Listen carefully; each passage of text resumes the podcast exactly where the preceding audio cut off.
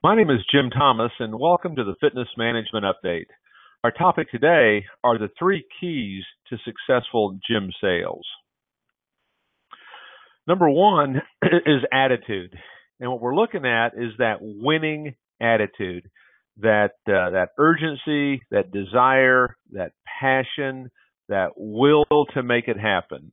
There's no prejudging, and you're going at this with the most positive of expectations. First and foremost, if you don't get past that one, it's going to be a struggle. Number two is your approach.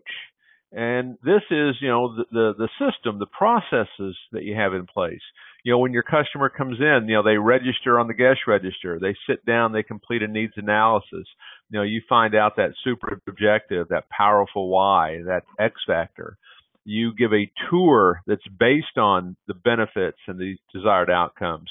You sit down and you give a written membership presentation that's based on helping them achieve these desired things you have a referral presentation. So your approach, you know, is, is, that whole process that you use, making sure you're using that properly, making sure that your your sales fundamentals, you know, are in place.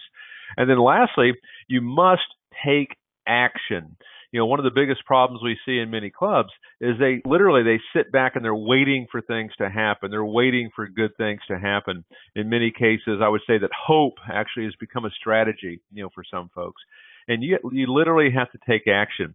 You know, the biggest issue you know with most clubs is obscurity and that is you know no one knows that you're there and those that do you're not at top of mind and so you have to take action in terms of prospecting and marketing and promotion to to really become omnipresent you're everywhere you're anywhere that your potential customer uh, might show up. And then you have to take action in the sales process. You know, even if you think they don't qualify, you think they're not interested, even if they're from out of town, you know, follow that same approach because you never know. Okay, uh, I can give example after example where people that that appeared to be in those circumstances all ended up becoming a member of a club. So attitude, approach, and action, and you're going to have success in your gym.